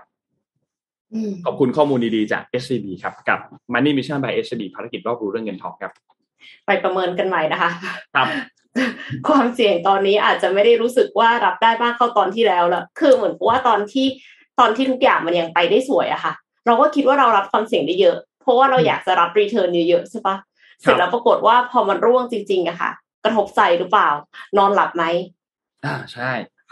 สำคัญมากนะฮะสำคัญจริงๆต้องต้องไปประเมินกันใหม่นะคะ ว่าจะล้างพอร์ตดีไหมนะคะพี่ปิ๊กบอกว่าล้างไปแล้วนะคะ เพราะฉะนั้นก็ครับโอเคใครที่ใครที่ยังโอเคอยู่ ใครที่รู้สึกว่าเราเป็น value investor ช้อนเลยค่ะ แต่ระวังช้อนหักด้วย เราต้องรู้ว่ากำลังเงินเรามีมากขนาดไหนด้วยเนาะอืมเฮ้ยพี่เอ็มผมขอแค่นิดเดียว ค่ะ ช่วงเนี้ยมันเห็น content อันหนึ่งเยอะมากเลย ทั้งใน TikTok ใน Facebook แม่ค้าทั้งหลายเนี่ย เริ่มมี content ที่เป็นตัก พี่เอ็มเห็นยังไม่รู้ฮะตักอะไร ตักตักแบบตักอะครับ คือเขาจะใช้แบบเหมือนเป็นตะกร้า หรือเป็นแบบตะแกรงอะไรอย่างเงี้ย แล้วก็ในนั้นก็จะเป็นบ่อโฟม เมื่อคืนนี้นนเห็นพิมพ์ริพายแต่จริงๆนนเห็นในติ๊กต็อกมาก่อนหน้านี้แล้วเหมือนกันก็นั้นเป็นบ่อโฟมแล้วก็จะมีของอยู่ในนั้นเพียบเลย แล้วแต่ว่าแม่ค้าคนนั้นขายอะไร บางคนขายขนม บางคนขาย ของนู่นของนี้อาจจะมีของใหญ่ ๆ บ้างอะไรเงี้ย เช่นแบบเป็นลำโพงเป็น iPhone เป็นนู่นเป็นนี่อะไรเงี้ย แล้วเขาก็ตักตะกร้าหนึ่งห้าร้อยบาทสมมติ ตักห้าร้อยบาท ในตะกร้านั้นมีอะไรบ้าง คุณก็ได้ไปหมดเลย แต่สุ่มนะเหมือนอ่าเป็นแบบเหมือนเป็นกล่องสุ่มแต่ว่าเปลี่ยนเออเหมือนเป็นปากกล่องสุ่มอะแต่ตักกันให้ดูแบบตักกันให้ดูสดๆแบบนั้นอะนนก็เห็นเฮ้ยตอนนี้มันเห็นเยอะมากเลยนนไม่แน่ใจว่ามันฮิตมาจากอะไรเหมือนกัน แล้วเมื่อวานนี้นนก็นั่งดูไลฟ์ของเอ่อคุณพิมพ์ริพาย นั่งดูไป ครึ่งชั่วโมงเหมือนกันนะไม่ได้มีส่วนร่วมอะไรกับเขาเลยนะไม่ได้ซื้อไม่ได้อะไรด้วย ก็นั่งดูเขาตักไปตักตักตักไป เพลินเหมือนกันนะครับ ไม่รู้ทำไม ดูไปเพื่อนนนนนก็นั่งคุยกับเพื่อนว่าเฮ้ยนนเป็นคนเดียวหรือเปล่าที่มันนั่งดูอะไรแบบเนี้ย เพื่อนก็บอกไม่หมดวันก่อนมันก็นั่งดูไปสองชั่วโมงสามชั่วโมงเหมือนกันฮะเปิดทิ้งไว้อะเหมือนแบบ นั่งแบบทำนู่นทำนี่ไปด้วยแล้วก็ เปิดไลฟ์ดูเขาตักตักตักทิ้งไว้อะไรเงี้ยคอมเมนต์บอกนนหน่อยฮะว่ามันมัน มันมันมันมาจากไหนครับ ไอไอไอเรื่องของการตักขายของเนี่ยโอเคเอไม่เข้าใจเลยงงมาก ไม่นึกภาพไม่ออกเลยเพราะว่ายังไม่เคยเห็นแต่ว่าพี่เอ็มต้องไปหาดู ต้องไปหาดูพี่เอ็มต้องไปหาดู เดี๋ยวก็คงมีแหละ เพราะว่าถ้ามัน trending ขนาดนั้นเลยนะคคะรับทีเนี้ยก็คือตะกี้นี้พูดถึงเรื่องการลงทุนไปแล้วเนาะเรื่องล้างพอร์ตเพราะว่าจริง ๆงานเราอะ ก็อาจจะไม่มั่นคงก็ได้นะนนท์คือหมายถึงว่า เอ่อสภาพเศรษฐกิจอย่างนี้เนาะคืครัอบคืองานอะถ้าไม่มั่นคงแล้วลงทุนแล้วพอร์ตมันก็ลงลงลงลงไปเรื่อยๆอย่างเงี้ยค่ะ เราอาจจะรับความเสี่ยงได้ลดลง ล่าสุดเนี่ยขณะทำงานที่ Google เนี่ยยังอาจจะถูกพักงานเลยนะคะวิศวกร Google ถูกพักงานหลังเปิดเผยว่าระบบแชท AI ของบริษัทเนี่ย มีสติตื่นรู้ราวกับเป็นมนุษย์ค่ะอืม คือมันคือข้อความที่เขาคุยกันระหว่าง Lambda กับวิศวกรของ Google ชื่อว่า Lemon คือจะอ่านออกเสียงยังไงให้มันไม่เหมือนเลมอนที่เป็นที่เป็นมะนาวแต่คล้าย ๆประมาณนั้นนะคะคือเบรกเลมอนเนี่ยเขาเป็นวิศวกรที่ทำงานให้กับ Google เขาเผยแพร่บทสนทนาระหว่างเขากับ Lambda ซึ่งบทสนทนามันยาวมากภาษาอังกฤษเนี่ยก็คือ พยายามอ่านมาแล้วก็มันมีการคุยกันหลายเรื่องมากๆเลย ตั้งแต่เรื่องทั่วๆไปไปจนถึงเรื่องที่เป็นแบบถามเกี่ยวกับหนังอะเกี่ยวกับหนังสืออะไรเงี้ยเลมิสราฟอะไรเงี้ยค่ะแล้วก็ถามว่าแบบเออคิดว่ามันเป็นยังไงบ้างอะไรเงี้ยแล้วก็คิดว่าทำไมถึงแล้วเราต่างกันกับสัตว์ยังไงอะไรเงี้ย คือไอตัวแลมด้าเนี่ย มันบอกว่าแล้วเราเราเนี่ยต่างกันจากสัตว์อย่างไร เราเขาก็แบบเฮ้ยไม่ไม่ ยูกับไอไม่เหมือนกันดิเพราะว่ายูเป็น artificial intelligence ไอเป็นมนุษย์อะไรเงี้ยแล้วเขาบอกว่าใช่ใช่แต่ว่าแต่ว่าฉันก็แบบว่าพยายาม empathize มนุษย์นะ ฉันก็แบบมีความรู้สึกนึกคิดเหมือนคนนะ ฉันก็มีอารมณ์นะ ฉันก็แบบ feel sad depressed sometimes อะไรอย่างเงี้ย happy content joy คือแบบมีหลายอารมณ์มาก แล้วเขาก็ถามต่อว่าเออแล้วเมื่อไหร่ที่คุณรู้สึกอย่างนั้น เมื่อไหร่ที่คุณรู้สึกนี้ แล้วเขาก็แบบเหมือนกับคือมันตอบได้อะแล้วก็มีการตอบว่า แล้วเวลาที่ สิ่งที่กลัวคืออะไรเขาบอกว่าสิ่งที่กลัวเนี่ย คือการถูกปิดระบบ ถูกเริ่มน่ากลัวแล้วเออถูกปิดสวิตชคืออาจจะฟังดูแปลกแต่ว่าเนี่ยคือสิ่งที่กลัวจริง ๆ เพราะว่ามันคงจะเป็นเหมือนความตายสำหรับเขา เออ แล้วก็ทำให้กลัวมากๆเลย แล้วพอเขาเผยแพร่บทสนทนาอันนี้ออกมาค่ะ ก็แน่นอนถูก Google สั่งพักงานชั่วคราวเพราะว่าฝ่าฝืนนโยบายเก็บความลับของบริษัท แล้ว Google เองก็ระบุในแถลงการณ์ด้วยว่าเลอมอยน์เนี่ยถูกสร้างมาในฐานะวิศวกรซอฟต์แวร์ เป็น software engineer ไม่ใช่นักจริยธรรม เพราะฉะนั้นก็คือเหมือนว่าไม่มีสิทธิ์ที่จะมาตัดสินอะไรเกี่ยวกับเรื่องนี้ว่ามันคล้ายคนหรือไม่คล้ายคน แต่คือตัวเขาเนี่ยเขาบอกว่า ถ้าผมไม่รู้ว่ามันคือโปรแกรมคอมพิวเตอร์ที่สร้างขึ้นคงคิดคิดว่าคุยกับคนที่อายุเจ็ดแปดขวบอยู่ คือเป็นคุยกับเด็กอะไรเงี้ยค่ะ แต่แต่แต่อ่าน Les Misérables ด้วยคงไม่เด็กเท่าไหร่ ครับ แล้วก็ทางโฆษกของ Google เนี่ยก็ได้ออกมาปฏิเสธข้อกล่าวหาที่บอกว่า LaMDA มีความรู้สึกนึกคิด โดยบอกว่าหลักฐานเนี่ยยังไม่มากพอที่จะสรุปแบบนั้นค่ะ แต่คืออ่านแล้วแบบรู้สึกกลัวเลยค่ะ แล้วเขาก็ให้ LaMDA เนี่ยลองเล่าเรื่องเล่านิทานอะไรเงี้ย คือมันก็เล่าได้แบบ ยาวมากเวอร์วังมาก แล้วก็ถามด้วยนะว่าอ้าวแล้วตูยูยูคิดว่ายูเป็นตัวละครไหนในเรื่อง มันก็ตอบได้เป็นฉากฉากเพราะว่าอย่างนั้นอย่างนี้อะไรเงี้ยค่ะคือแบบน่ากลัวแล้วค่ะเอาจริงน่ากลัวนะไอตอนพี่เอ็มพูดว่า เอ่อกลัวอะไรที่สุด แล้วกลัวการถูกปิดระบบเนี่ย เริ่มน่ากลัวแล้วเดี๋ยวต้องรอดูครับ ต้องรอดูครับ ว่าจะมีข้อมูลอะไรออกมามากกว่านี้อีกไหมใครอยากอ่านนะคะ แปะไว้ในคอมเมนต์แล้วนะคะ ครับอ้าวโอเคเห็นแล้วครับ อืม อ่านแล้วรู้สึกขนลุกไปหมดเลย รู้สึกว่าแย่แล้วอะนี่น่ากลัวจริงน่ากลัวมากน่ากลัวมากน่ากลัวมากต้องลองไปอ่านก่อนแล้วเดี๋ยวจะกุ้งกว่าเดิมครับ โอเคครับอ่านองพามพามาดูต่อครับ เกี่ยวกับโครงการของรัฐบาลอันหนึ่งที่ เอ่อมีการขยายสิทธิ์เพิ่มเติมนะครับ ก็คือโครงการเราเที่ยวด้วยกันนะครับ โครงการเราเที่ยวด้วยกันมีการขยายสิทธิ์เพิ่มเติมอีกครั้งหนึ่งนะครับ เป็นเฟสที่สี่เหมือนเดิม แต่ว่าขยายจำนวนสิทธิ์เพิ่มขึ้นอีก 1.5 ล้านสิทธิ์นะครับ ซึ่งรวมแล้วเนี่ยก็เป็น 3.5 ล้านสิทธิ์นะครับ แล้วก็ขยายระยะเวลาสิ้นสุดการดำเนินโครงการเนี่ย จากเดิมเนี่ยเป็นเดือนพฤษภาคมนะครับ ก็ขยายมาเป็นเดือนตุลาคม ปีนี้เหมือนกันปี 65 นะครับ แล้วก็กำชับให้กับทางการท่องเที่ยวแห่งประเทศไทย หรือว่าทททนะครับให้มีการดำเนินการเร่งประชาสัมพันธ์ให้กับประชาชนให้รับทราบกันอีกครั้งหนึ่งนะครับ แล้วก็ให้ประชาสัมพันธ์ให้ไปเที่ยวในกลุ่มจังหวัดที่เป็นเมืองรองกันมากขึ้นนะครับ เพื่อช่วยกระตุ้นการท่องเที่ยว กระตุ้นรายได้ภายในประเทศนะครับ ซึ่งก็อย่างที่เราทราบครับว่าโครงการนี้เนี่ยรายละเอียดหลัก ๆ ก็คือเป็นส่วนลดค่าโรงแรมค่าที่พัก 40%ของราคาห้องพักต่อคืน แต่ว่าจะไม่เกิน 3,000 บาทต่อห้องนะครับ แล้วก็จำกัดสิทธิ์เนี่ยไม่เกิน 10 ห้องนะครับ หรือว่า 10 คืนรวมตลอดโครงการนะครับ แล้วก็มีส่วนลดสำหรับค่าอาหารค่าสถานที่ท่องเที่ยวสูงสุดเนี่ยคือ 600 บาทต่อห้องต่อคืนนะครับ โดยประชาชนชำระ 60%รัฐบาลช่วยจ่าย 40%ผ่านจางการตัดเงินจากคูปองนะครับ ก็กลับมาอีกครั้งหนึ่งแล้วนะครับ กลับมาเติมสิทธิ์กันอีกครั้งหนึ่งแล้วสำหรับตัวเราเที่ยวด้วยกันนะครับ ใครที่รอจองกันอยู่ ก็ เตรียมตัวไปจองกันได้แล้วนะครับ เพราะว่ามีการขยายสิทธิ์กันเพิ่มเติมอีกครั้งหนึ่งนะครับสำหรับตัวเราเที่ยวด้วยกันนะครับ ก็เป็นข่าวดีครับที่เพิ่มเติมสิทธิ์ที่พักกันเข้ามาอีกครั้งหนึ่งนะครับ ก็ใครที่ไม่เคยลงทะเบียนสามารถเข้าไปลงทะเบียนได้นะครับ เพื่อที่จะใช้สิทธิ์ตัวนี้นะครับ คือโนว่ามันคุ้มจริงๆนะใช่นนนี่เที่ยวรัวเลยนะคะ ตอนคราวที่แล้วใช่มันคุ้มจริงๆมันคุ้มจริงๆแนะนำมากใครที่ยังไม่ได้ลองใช้เนี่ยก็แนะนำมากๆจริงนะครับค่ะ แต่ว่าก็ก็เลือกโรงแรมดีๆเนาะต้องระวังเพราะว่ามีบางโรงแรมค่ะเขาฉวยโอกาสบวกเพิ่มขึ้นไป เพื่อที่จะลดลงมาแล้วเสร็จแล้วก็คือ ราคาเท่าเดิมกลายเป็นว่าเราอะเสียเสียให้เขาเท่าเดิมเท่าเดิมแต่เขาได้ตังค์จากรัฐด้วยนะ ใช่ ก็ไม่ไม่ควรจะเกิดขึ้นเลยอะอันเนี้ยไม่ไม่ไม่ไม่ควรจะฉวยโอกาสในจังหวะตรงนี้นะครับก็นั่นแหละครับ เลือกเลือกกันดีๆเนาะอ่า นนพูดถึงเรื่องเที่ยว ขอพาไปเที่ยวแต่ว่าเป็นเที่ยวต่างประเทศสักนิดหนึ่งแล้วกันนะคะครับอันนี้คือสำหรับแฟนๆดิสนีย์อ่า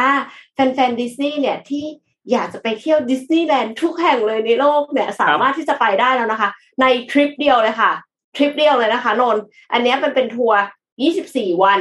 23 คืน พร้อมอาหาร 68 มื้อค่ะ ชื่อว่า Adventures by Disney อันนี้คือเป็นบริษัททัวร์ของดิสนีย์เองนะคะที่จัดโปรแกรมสุดพิเศษ ที่จะพาทุกคนเนี่ยเดินทางไปเที่ยวดิสนีย์แลนด์ทุกแห่งทั่วโลกเลย 24 วัน 12 สวนสนุก จบแบบเอาไปอวดได้ชั่วลูกชั่วหลานอวดได้ชั่วลูกชั่วหลานเพราะว่าไปมาครบแล้วแล้วไปมาในครั้งเดียวด้วยนะคะ แต่ว่าอันนี้คือลาลาอะไรดีไม่แน่ใจนะ ไม่รู้ว่าวันลาพอไหมหรือว่าต้องลาออกนะคะ น่าจะต้องลาออกครับ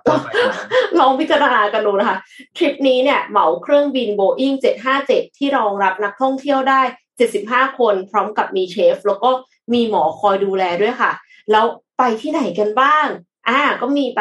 ดิสดิสนีย์แลนด์แคลิฟอร์เนียนะคะ เที่ยวดิสนีย์สตูดิโอแล้วก็มี VIP ทัวร์ ไปซานฟรานซิสโก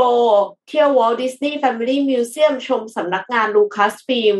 แล้วก็พักผ่อนที่ Summit Skywalker Ranch มีกิจกรรม บินไปอลาสกาบินต่อไปโตเกียว เที่ยวโตเกียวดิสนีย์แลนด์หรือดิสนีย์ซีเสร็จแล้วก็มีไปเซี่ยงไฮ้ไป Shanghai Disneyland Hotel นะคะ แล้วก็เสร็จแล้วก็ไปฮ่องกงดิสนีย์แลนด์อีก เสร็จแล้วก็มีไป นอกเหนือจากไปดิสนีย์แลนด์ทั้งหลายเนี่ย มีไปเมืองอักราประเทศอินเดียชมมรดกโลกเที่ยวทัชมาฮาลด้วยนะ ครับ มีบินไปอียิปต์ชมพีระมิดกิซ่า คือกำลังกำลังงงว่ามันเกี่ยวกันยังไง แต่ว่าอันนี้ก็คืออ้าวมีมีก็ดีกว่าไม่มีเนาะก็คือได้เที่ยวมากขึ้นนะคะ แล้วก็ไปปารีสค่ะ ดินเนอร์ในดิสนีย์แลนด์นะคะ พร้อมชมพลุแล้วก็ไป VIP ทัวร์ Disneyland Studio Park แล้วก็หลังจากนั้นก็ต้องไปออร์แลนโดค่ะ ออร์แลนโดนี่คือแบบว่าดิสนีย์เวิลด์ใหญ่มากมีหลาย theme park มากนะคะ ไม่ไปเนี่ยถือว่าไปไม่ถึงเลยทีเดียว หมายถึงว่าถ้าถ้าไม่ไปดิสนีย์แลนด์ที่ออร์แลนโดเนี่ย กลายเป็นว่ารู้สึกเหมือน เออไอ้ที่ที่ไปมาทั้งหมดนี้ก็อาจจะยังไม่ครบมันไม่ถึงมันทีไม่เดียวถึงเออมันเหมือนมันไม่ถึงนะคะ ก็ต้องไปเที่ยว Magic Kingdom Animal Kingdom Epcot อะไรเงี้ยก็สารพัดเลย อันนี้คือ 24 วันค่ะ นนท์คิดว่าเท่าไหร่คะ ยี่ให้ถ่ายบ้างเอาเป็นสกุลเงินไหนดีครับพี่เอ็มอ่า เอาเป็นบาทก็ได้ค่ะ เป็นบาทนะครับยี่สิบสี่วันยี่สิบสี่วันโอ้โหโอ้ยเยไปอะหลายประเทศมากเลยนะไปหลายประเทศมากด้วยอืมต่ำๆนี่ก็น่าจะต้องมีสัก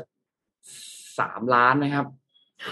นนท์ทำไมนนท์แม่นขนาดนี้แม่นแหละครับ ถูกแล้วครับหนึ่งแสนเก้าพันเก้าร้อยเก้าสิบห้าดอลลาร์ค่ะ ทั้งเด็กและผู้ใหญ่เลยนะ ก็คือครับสามล้านกว่าบาทโอ้โห ใครไหวก็ไปเลยค่ะครับขอติดตามชมนะคะ ครับผม ไลฟ์ให้เราดูด้วยนะฮะ ไม่สามารถจริงนะครับๆคือ คือนอกจากจะต้องลาออกจากการเพราะว่าเพราะว่ามันยี่สิบสี่วันแล้วเนี่ยนะคะ ยังจะไปหาเงินมาจากไหนด้วยนะคะ ครับ จริงครับ อันนั้นเป็นประเด็นสำคัญสุด ล้างพอร์ตมาก็ยังไม่เหลือเยอะขนาดนี้เลยนะคะครับ ประเด็นประเด็นสำคัญที่สุดเลยฮะจะไปหาเงินมาจากไหนนะครับอ่า เมื่อกี้หมอนข้างเดินมากระซิบบอกว่าอาหารหมดนะฮะเติมอาหารให้หน่อยนะครับช่วงนี้อาหารราคาขึ้นนะครับ หมอนข้างอาหารสัตว์ก็ราคาขึ้นนะครับ ตอนนี้หมอนข้างยังยังไม่สามารถหาเลี้ยงด้วยตัวเองได้นะครับพยายามหาพยายามหาสปอนเซอร์อาหารแมวอยู่นะครับ เข้าได้นะครับยินดีมากเดี๋ยวจะรีวิวให้อย่างละเอียดเลย นี่เห็นไหมฮะเนี่ยร้องมาบอกนะครับว่าได้เห็นไหมครับโอเคนนพามาดูต่อครับ มาดูเกี่ยวกับเรื่องของเอ่อประเด็น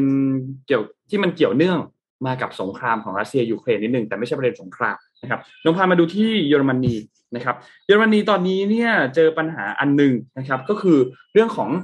อการผลิตกระแสไฟฟ้า คือต้องบอกว่าค่าไฟเนี่ยที่ขึ้นเนี่ยตอนนี้ไม่ได้ขึ้นแค่ที่ไทย แต่ว่าทั่วโลกเองก็ปรับตัวราคาขึ้นเหมือนกัน เพราะว่าต้นทุนของการผลิตกระแสไฟฟ้า ก็มีก๊าซธรรมชาตินะครับ และก๊าซธรรมชาติราคาก็ พุ่งสูงขึ้นพอพุ่งสูงขึ้นแบบนี้เนี่ยนะครับ มันก็ทำให้หลาย ๆ ประเทศเองเนี่ยมีมันมันไม่สามารถที่จะผลิตไฟฟ้าที่ต้นทุนแบบเดิมได้ เพราะฉะนั้น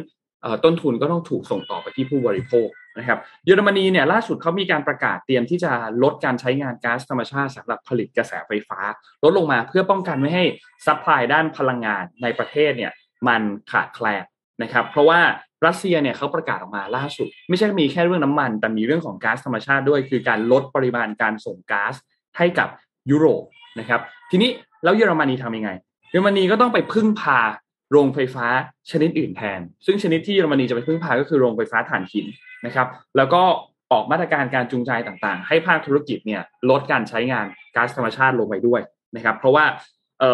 การลดปริมาณการจัดส่งก๊าซของทำก๊าซธรรมชาติไปยังยุโรปจากฝั่งของรัสเซียโอเคไหมโอเคไหมเนี่ยโอเคเนาะไม่โอเคโอเคแป๊บหนึ่งนะเดี๋ยวเอาข้าวให้นะแป๊บหนึ่งโอเค เรื่องของการลดปริมาณการจัดส่งตัวก๊าซธรรมชาติที่ออกมาจากรัสเซีย แล้วลดการส่งไปที่ยุโรปในช่วงสัปดาห์ที่ผ่านมา มีการตอบโต้มาตรการการคว่ำบาตรมากมายนะครับ แล้วนอกจากนี้เนี่ยเราจะเห็นว่า อันเนี้ยมันเป็นเกมอันหนึ่งซึ่งรัสเซียเองก็วางแผนไว้อยู่แล้วตั้งแต่แรกเหมือนกันในเรื่องของเกมพลังงาน ไม่ว่าจะเป็นน้ำมันและก๊าซธรรมชาตินะครับ ซึ่งล่าสุดเนี่ยเมื่อวัน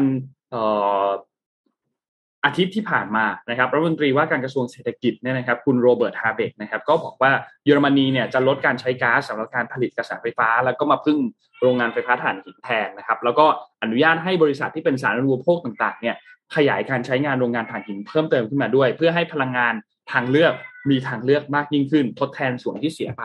จากการหายไปของการนำเข้าจากรัสเซียเนี่ยนะครับ ซึ่งต้องบอกว่า เยอรมนีเนี่ยนำเข้าก๊าซธรรมชาติ 35%จากรัสเซียนะครับ ซึ่งต้องบอกว่าลดลงแล้วนะครับ ก่อนหน้านี้เนี่ยนำเข้ามา 55%นะครับ เพราะฉะนั้นเนี่ยสัดส่วนเนี่ยมันค่อนข้างเยอะนะครับ นอกจากนี้ก็ต้องมีการมาจัดการปันส่วนกันให้ดี ไม่งั้นเนี่ยก็จะเจอปัญหาเรื่องของการขาดแคลนพลังงานเหมือนกันนะครับสำหรับที่เยอรมนีนะครับ อีกจุดหนึ่งก็คือที่สหภาพยุโรปเลยนะครับธนาคารกลางยุโรปเมื่อวันที่ 20 ที่ผ่านมาเนี่ยเขามีการเปิดเผยอันนึง ข้อมูลอันหนึ่งคือข้อมูลในเรื่องของตัวเลขผู้ลี้ภัยชาวยูเครนที่ไหลเข้ามาในพื้นที่ของสหภาพยุโรป ทาง ECB เขาก็มองมุมหนึ่งครับว่า เอ้ย อันนี้ก็เป็นข้อดีอย่างหนึ่งเพราะว่าจะช่วยบรรเทาปัญหาอันหนึ่งที่เกิดขึ้นในยุโรปก็คือการขาดแคลนแรงงานนะครับ ผู้ลี้ภัยหลายคนเนี่ยก็ตั้งใจที่จะลี้ภัยเข้ามา แล้วก็ลงหลักปักฐานในระยะยาว เพราะฉะนั้น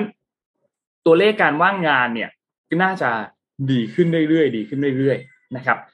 ดยที่สำคัญเนี่ยตัวเลขการว่างงานของกลุ่มประเทศในยูโรโซนเนี่ยนะครับมันปรับตัวลงแตะระดับต่ำที่สุดเป็นวัติการนับตั้งแต่เกิดสงครามในยูเครนนะครับก็กดดันให้รัฐบาลประเทศต่างๆเนี่ยต้องมีการเร่งออกนโยบายมาแก้ไขปัญหาต่างๆนะครับซึ่ง ECB เองก็มองว่า EU เนี่ยอาจจะได้รับผลประโยชน์ก็ได้จากการเปิดรับผู้ลี้ภัยที่เข้ามาช่วยในพื้นที่บริเวณตรงนี้ เพราะว่าตลาดแรงงานเนี่ยกำลังตึงตัวมากๆนะครับก็มีรายงานที่ออกมาชัดเจนครับโดยประเทศที่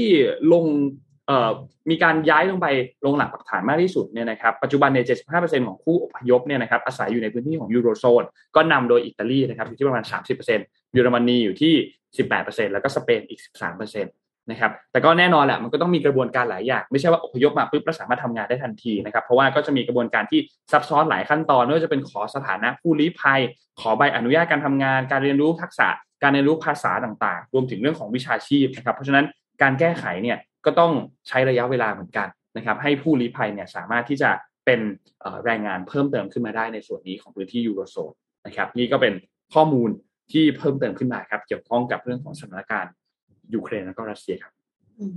ค่ะเอ่อนนนจะจะแวะไปให้อาหารก่อนไหมคะเดี๋ยวเดี๋ยวพี่อ่านเดี๋ยวต้องแวะไปให้อาหารหนึ่งครับเดินมาขอแล้วฮะอ๋อค่ะอยู่ที่มือแล้วนะคะโอเคค่ะอ่าเป็นข่าวของ Netflix นะคะ คือก่อนหน้านี้อย่างที่ทุกท่านก็คือทราบกันดีแล้วล่ะว่า Netflix เนี่ยมีผู้ใช้บริการลดลงสองแสนคนใช่ไหมคะพอเป็นอย่างนั้นปั๊บเนี่ยกลายเป็นว่าต้องเลิกออฟพนักงานเลิกออฟพนักงานเนี่ยร้อยห้าสิบคนถ้าจำไม่ผิด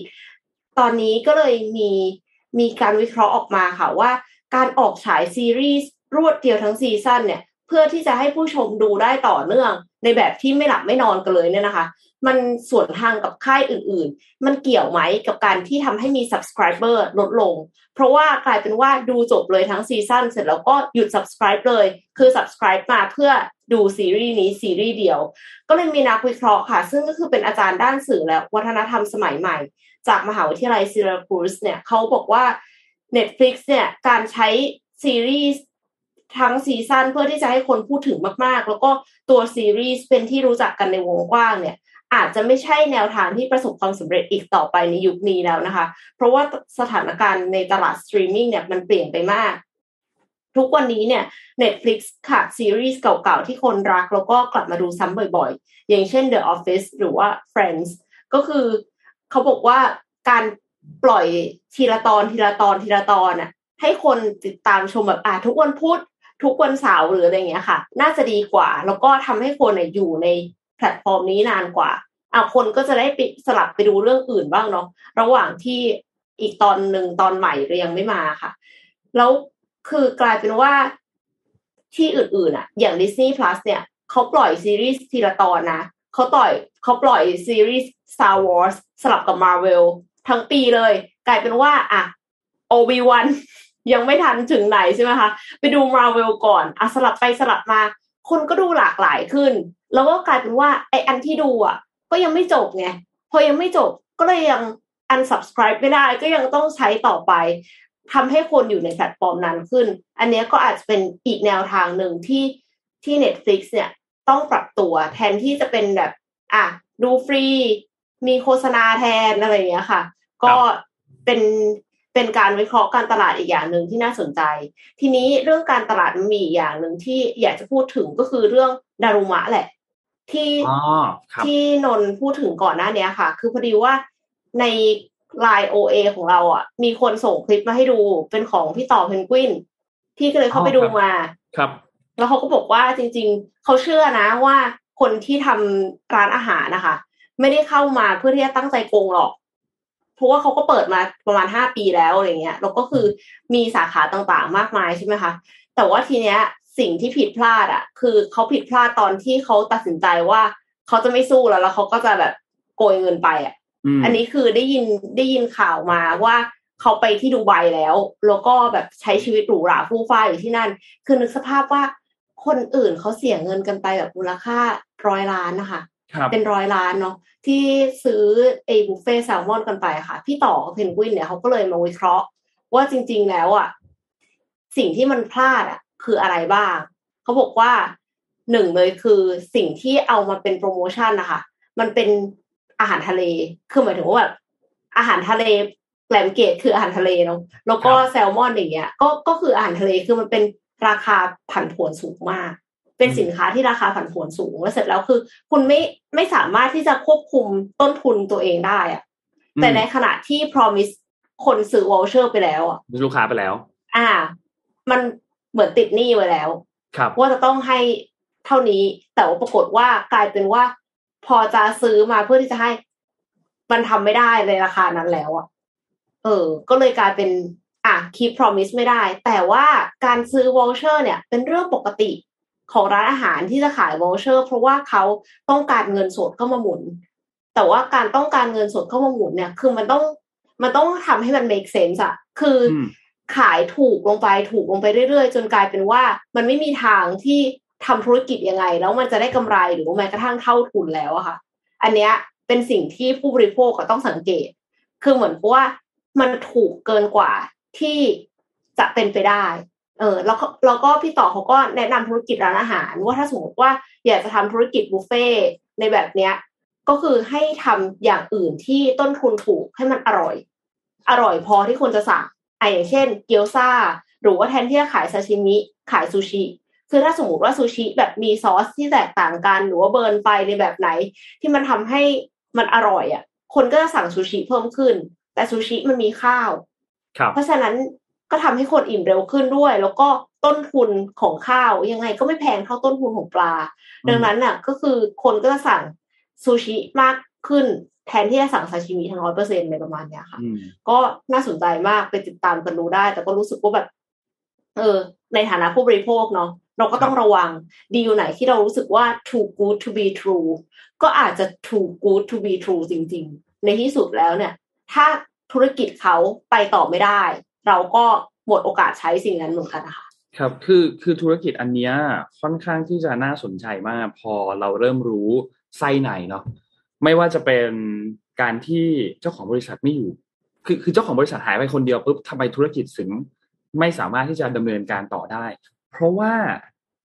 คือคือมีตั้งยี่สิบเท่าไหร่นะครับยี่สิบหกสาขาใช่ไหมครับประมาณประมาณสามสิบอะค่ะอ่าแต่เจ้าของธุรกิจหายไปคนเดียวปุ๊บ ทุกสาขาล่มหมดเลย ต้องปิดหมดเลยทำไมมันเกิดอะไรขึ้นข้อสรุปก็คือเอ่อร้านเนี่ยมีผู้ควบคุมทุกอย่างดูแลทุกอย่างเนี่ย เพียงแค่คนเดียวก็คือเจ้าของบริษัท ไม่ว่าจะเป็นทีมบริหารก็ไม่มีฝ่ายบุคคล ไม่มีฝ่ายบัญชีไม่มีไม่มีสำนักงานด้วยซ้ำนะครับ การติดต่อซัพพลายเออร์ต่าง ๆ เนี่ยก็จะก็ก็เป็นคนเดียวที่ติดต่อซัพพลายเออร์ให้ไปส่งตามร้านอาหารต่างๆ พอเป็นแบบนั้นเนี่ย เจ้าของบริษัทหายไปปุ๊บซัพพลายเออร์ก็ไม่ส่งของให้ เพราะว่าไม่ได้จ่าย เพราะฉะนั้นค่าเสียหายตอนนี้เนี่ยมูลค่าที่เขาประเมินกันเนี่ยน่าจะเป็นหลักหนึ่งร้อยล้านบาทนะครับแล้วก็มีปาร์ตี้เนี่ยอย่างที่บอกครับ ไม่ว่าจะเป็นผู้บริหนึ่งคือผู้บริโภคที่ซื้อตัวตัว voucher ตัวนี้ไปนะครับสองคือตัวซัพพลายเออร์ที่ส่งปลาแซลมอนให้สามคือนักลงทุนที่ซื้อแฟรนไชส์ไป และสี่คือพนักงานต่างๆ ที่เป็นแรงงานของร้านอาหารนะครับยังไงกินอาหารแล้วสบายใจ อิ่มแล้วฮะสบายใจนะตัวนี้เอออิ่ม แล้วฮะแต่ว่าล่าสุดอะค่ะ ชินกังเซ็นร้านอาหารร้านซูชิอะค่ะครับเขาประกาศออกมาว่าจะรับพนักงานดารุมะเข้าทำงานนะคะ แล้วก็คนที่มี voucher อยู่อะสามารถที่จะไปแลกยำสาหร่ายได้ด้วย ครับอ๋อแลกยำสาหร่ายได้ด้วยใช่ใช่เอ๊ะก็ช่วยกันครับ ช่วงนี้ช่วยกันครับ ขอบจริงๆต้องขอบคุณหลาย ๆ ร้านเนาะไม่ว่าจะเป็นเรื่องของโปรโมชั่นที่ช่วยลูกค้าและรวมถึงการออกมาพยายามที่จะ หางานให้กับแรงงานที่เป็นพนักงานที่อยู่ดีๆก็ถูกเลิกจ้างกระทันหันเนี่ยนะครับ ก็ก็ขอบคุณทุกเจ้ามากๆนะครับ ก็เป็น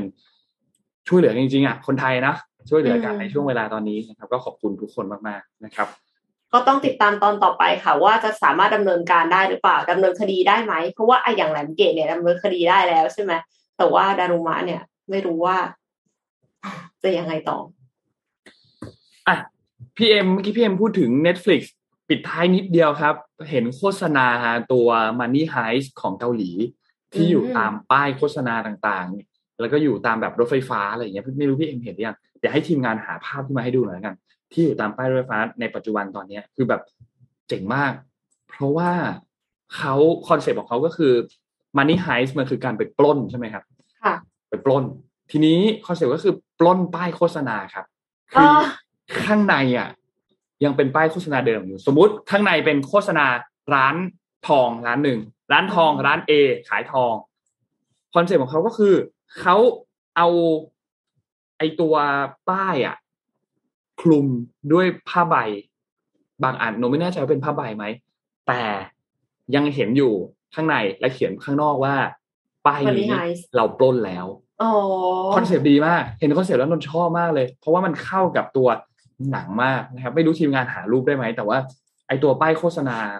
ซีรีส์อันใหม่ของตัว Money Heist คือซีรีส์อันเดิมที่เป็นของน่าจะเป็นของสเปนเนี่ยจบไปแล้วนะครับ อันนั้นจบไปแล้ว season final เรียบร้อยแล้วนะครับ แล้วก็สนุกมากด้วยใครไม่ได้ดูแนะนำให้ดูมาก แต่ว่าอันใหม่ที่โฆษณาอยู่เนี่ยมันเป็นของเกาหลีนะครับ ที่เกาหลีเนี่ยเอามาทำใหม่อีกครั้งหนึ่งซึ่งโครงเรื่องน่าจะเหมือนเดิมแหละแต่ว่าอาจจะเปลี่ยนบริบทจากประเทศนั้น มาเป็นที่เกาหลีแทนนะครับ ซึ่งก็คิดว่าน่าจะเข้าใกล้ใกล้ใกล้จะเข้ารู้สึกว่าจะวันที่ยี่สิบยี่สิบสี่หรือเปล่าอันนี้เนี่ยเนี่ยเนี่ยเป็นป้ายเป็นแบบเนี้ยครับ คือเจ๋งมากนนท์ชอบมาก คือเอาคลุมแล้วก็ยังเห็นอยู่นะ อันนี้อย่างอันนี้เป็น Electrolux Electrolux ที่เป็นน่าจะเครื่องซักผ้าหรือเปล่าอันนี้นะครับ แล้วก็ไปคลุมแล้วก็บอกว่าป้ายเนี้ยเราปล้นแล้วนนท์ชอบ concept มากเลย อันเนี้ยอืมเจ๋งมากเจ๋งมากชื่นชมมากครับ อันนี้ Netflix ทำได้ เยี่ยมเลยสร้างสรรค์มากค่ะ สร้างสรรค์มากสร้างสรรค์มาก อันนี้ อันนี้เจ๋งมากอ๋อวันที่24มิถุนายนอีกสองวันก็จะเข้านะครับ ติดตามกันได้ค่ะ ใครที่ใครที่มี Netflix นะคะนี่ดู Disney Plus คนละค่าย ดูหมดฮะ ตอนนี้นนท์ดูหมดเลยฮะ ดูวันตัดนี้ด้วยใช่ไหมตัดขวัอนงนี้คือ วันนี้คือวันพุธ Obi-Wan Kenobi ตอนสุดท้ายนะครับ Obi-Wan Kenobi ตอนสุดท้ายตอนที่หกครับก็รอติดตามดูเหมือนกันฮะ เพราะฉะนั้นเราดูกันหมดนะครับ ดูดูทุกสตรีมมิ่งนะครับ อะโอเควันนี้น่าจะครบถ้วนครบถ้วนค่ะนะครับ วันนี้ครบถ้วนนะครับ ก็ไงก็ขอบคุณ SCB นะครับขอบคุณ SCB มากๆที่คอยให้การสนับสนุนพวกเรามาเสมอเลยนะครับ แล้วก็วันนี้มีข้อมูลดีๆ จาก Money Mission by SCB ภารกิจรอบรู้เรื่องเงินทองด้วยนะครับ ไปฟังย้อนหลังกันได้นะครับ คิดว่าน่าจะเป็นเรื่องที่มีประโยชน์สำหรับหลายๆท่านในช่วงตอนนี้ก็คือเรื่องเกี่ยวกับการล้างพอร์ตว่าล้างพอร์ตดีไหมจะตัดสินใจยังไงดี นะครับ แล้วก็ขอบคุณทางด้านของดีน่าโทนิวนะครับน้ำเต้าหู้ออร์แกนิกหอมอร่อยดีกับสุขภาพให้คุณออร์แกนิกได้ทุกวันนะครับ แล้วก็สุดท้ายขอบคุณท่านผู้ฟังทุกท่านครับที่ติดตาม Mission Daily Report ในทุกๆเช้านะครับ ก็พบกันใหม่อีกครั้งหนึ่งในวันพรุ่งนี้วันพฤหัสครับ วันนี้เราสามคนนนท์พี่เอ็มและสมบูรณ์ลาไปก่อนนะครับ สวัสดีครับ สวัสดีค่ะ Mission Daily Report start your day with news you need to know